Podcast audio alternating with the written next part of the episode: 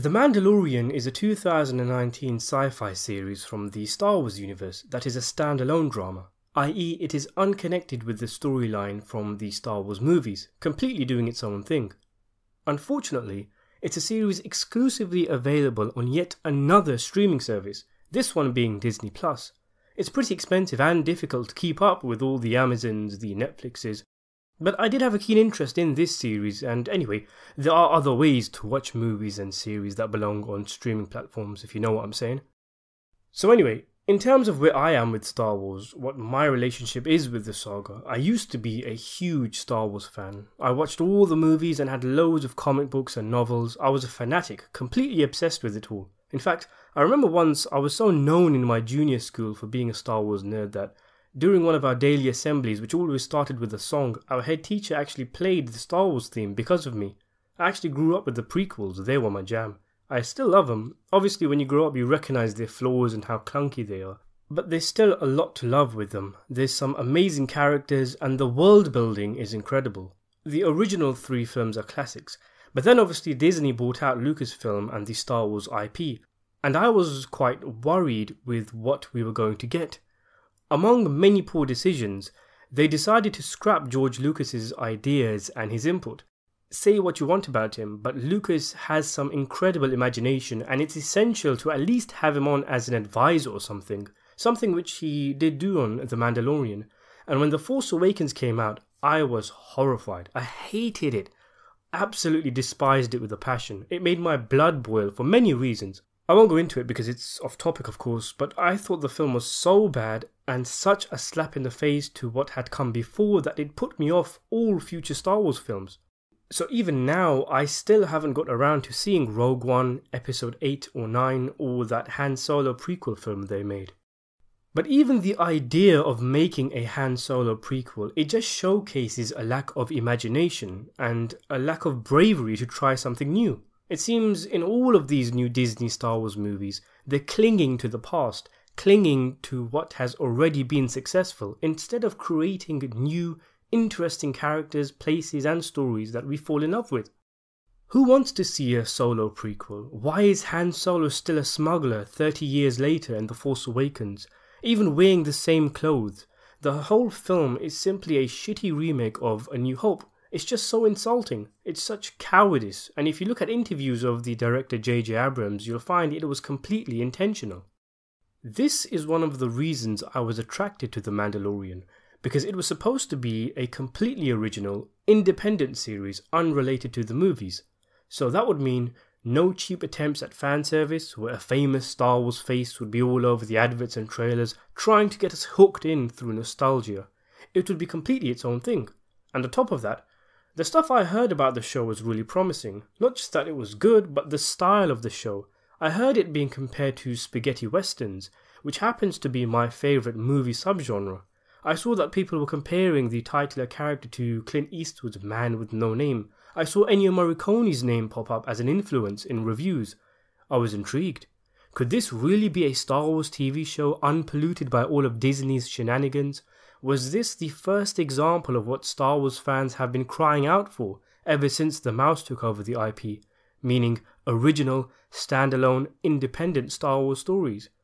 Well, after watching most of the show, I have to say, it is. The Mandalorian wears its Western influence proudly on its sleeve. It is a Western, it just happens to have been painted with a Star Wars coat, and it's a beautiful thing too because the original Star Wars movies were a combination of different genres and styles brought together to create something new. You had the Flash Gordon serials, Akira Kurosawa's The Hidden Fortress, and The Mandalorian does the same thing, with the biggest influence being the Western genre. As a fan of Westerns, this was a huge delight. The show had me grinning from ear to ear. Even in the first episode, the first scene, I think, there's a part directly lifted from Sergio Leone's The Good, the Bad, and the Ugly, where a guy is being harassed and the Mandalorian comes and takes out the guys who are doing the harassing, much to the gratitude of the oppressed dude, only to find out that the Mandalorian is after his bounty and he apprehends him. That's just the way Tuco and Blondie meet in The Good, the Bad, and the Ugly, and what with the desert planet and the fact that it takes place in a saloon, it also reminds me a lot of Clint Eastwood's entrance in For a Few Dollars More. And the entire series is drowning in its Western influence. You can play Western bingo and the game will be over in minutes. What with the tough as nails, strong, silent protagonist, the Leone esque wide shots combined with the ultra close ups, even the way the Mandalorian grasps and takes out his blaster, and I love it. I guess there might be some that are turned off with it, but for me, this show is brilliant, and a lot of that is due to the fact that you get a kind of feeling, even if this isn't how they actually did it, the showmakers envisioned a great Western story and then added all the Star Wars stuff later. I'm not saying they obviously did it that way, but that's kind of what it feels like. It works for Star Wars fans, it feels like a Star Wars universe, something The Force Awakens never did. The screen wipes, the combination of excellent CGI and terrific practical effects, the way uh, offhand bits of dialogue make it seem like otherworldly alien stuff is every day to these characters and it works for people who have no interest in Star Wars. I do think there is a lot to enjoy for people who don't care for the films. The music as well, again, it's like someone took a bit of Morricone, a bit of Poledouris, and mixed them together with the garnish of John Carpenter's classic synth. The result is a very catchy tune that suits the wild, erratic, but cool and suave universe this series is set in. And there's a nice little two second jingle for the protagonist, almost every time he pops up on screen, something which again is a staple of the spaghetti westerns. Westerns themselves were largely influenced by samurai movies, and those who are familiar with films like Lone Wolf and Cub will notice many familiar beats. That's not to say The Mandalorian is a collection of references and Easter eggs, though, it very much is its own thing. I mentioned that The Mandalorian feels like Star Wars, and that's a huge credit to the showmakers. They've achieved something here in regards to the show's tone that makes the series interesting at all times, even if the character is doing something boring and mundane like rebuilding his ship or quite simply walking around through a crowded market. Part of that is due to the sets and costumes. The Mandalorian himself, for example, just looks so badass with his armor, and the show allows your eyes to wander and check out stuff that's happening in the background bickering between a freaky grocer and a droid, a shady looking deal going on between a Jawa and a customer. The world feels real, it feels dirty, and it feels lived in. It feels like a world that would exist and has existed long before we started watching it. And that's something not easy to do. That's a complaint I reserve for top tier projects like Blade Runner or the video game Skyrim. This world also feels dangerous. Like anything could happen at any time, and you are cringing at times, wanting for the main character to get to safety as soon as possible in some tense chase scenes. Remember the canteen scene in A New Hope with those two big bullies and Obi Wan cutting off one of their arms, and then everyone goes back to their business like it's an everyday occurrence? That feeling of constant danger, a far cry to the safe sentiment you get in The Force Awakens, where every character feels protected by their plot arm at all times is ever present, and it feels dirty. It has the hallmarks of an adult show without actually being one, with the way the characters act and react to things, and just many of the things that occur in the show. Like one part where an alien is being cooked to eat, and then the camera moves over to show an identical alien in a cage, screeching in agony and grief. It's like a five second shot, but it stays with you for how disturbing it is. It makes you think, was that his mother? Was that his brother?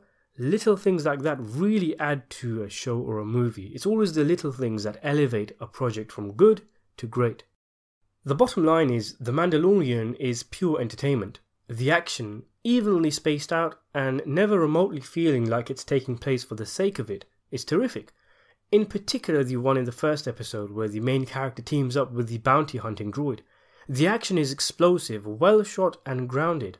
The weapons are cool. The costumes, the voice acting, the color grading, everything is spot on. They really did well with this series. The humor is always on point, it never takes away from the seriousness of a scene. Another complaint I had about The Force Awakens. And it does say something when you are able to tell what the main character is thinking or feeling, even when he doesn't say much and is always wearing a mask. In terms of plot, there isn't much. The show doesn't seem concerned too much with providing twists and turns and all of that. It isn't plot driven in the slightest. It likes to get intricate with the story, it likes to be detailed and at times pedantic. Going back to westerns, if we take Two Mules for Sister Sarah as an example, The whole story involves a man taking a woman across the horizon to where she'll be safe. But that thin plot takes place over the entire course of the story. Within it, different things happen, like the difficulty of getting past a certain area or the introduction of some troublesome characters. The Mandalorian is set up in a similar way, with him, a bounty hunter, going after a target and realizing it's a child. It takes him about one third of season one's runtime to get the bounty back to those who wanted it, what with all the issues he faces along the way. He gets a clash of conscience when he delivers the baby back to the sinister looking folk who wanted it, fighting with the idea of going back and rescuing it, and the series goes from there. They got Werner Herzog in the show, by the way, which in of itself is a massive two thumbs up. The baby's so cute as well. People call it Baby Yoda online, I think. It actually reminds me of my own one year old son, especially with what the kid gets up to, like running off randomly, or when the Mandalorian sticks his finger out and the baby does so too, or that really sweet bonding scene between him and the Mandalorian when he's playing with that little ball that came off the one of the valves on the Mandalorian ship. I love that whole little arc where at the beginning where the Mandalorian is flying back to the planet to deliver the baby and it's touching loads of buttons, it's pissing him off and removing that ball thing. But then later on, when the Mandalorian is about to leave after delivering the bounty, he enters his ship, reaches for the valve, and notices with a pang that the ball is not there, instantly reminding him of the kid. And then later on, when the two are reunited, the baby is playing with the ball again with the Mandalorian in the cockpit of the ship. It's small things like that that show you they really thought things through with this series. It's clearly made by real people, people who have lived lives and have experiences that they can bring to the series, not a committee that got together and thought, how can we make as much money as possible? I haven't seen all of it. I don't usually review something before I finish it, but I had some time. I've seen all the episodes except the last one, and yes, some are better than others, but unless there is some major catastrophe in the season finale, I think The Mandalorian is a major success and should be watched by those specifically who are fed up with the current saturation of Disney Star Wars movies.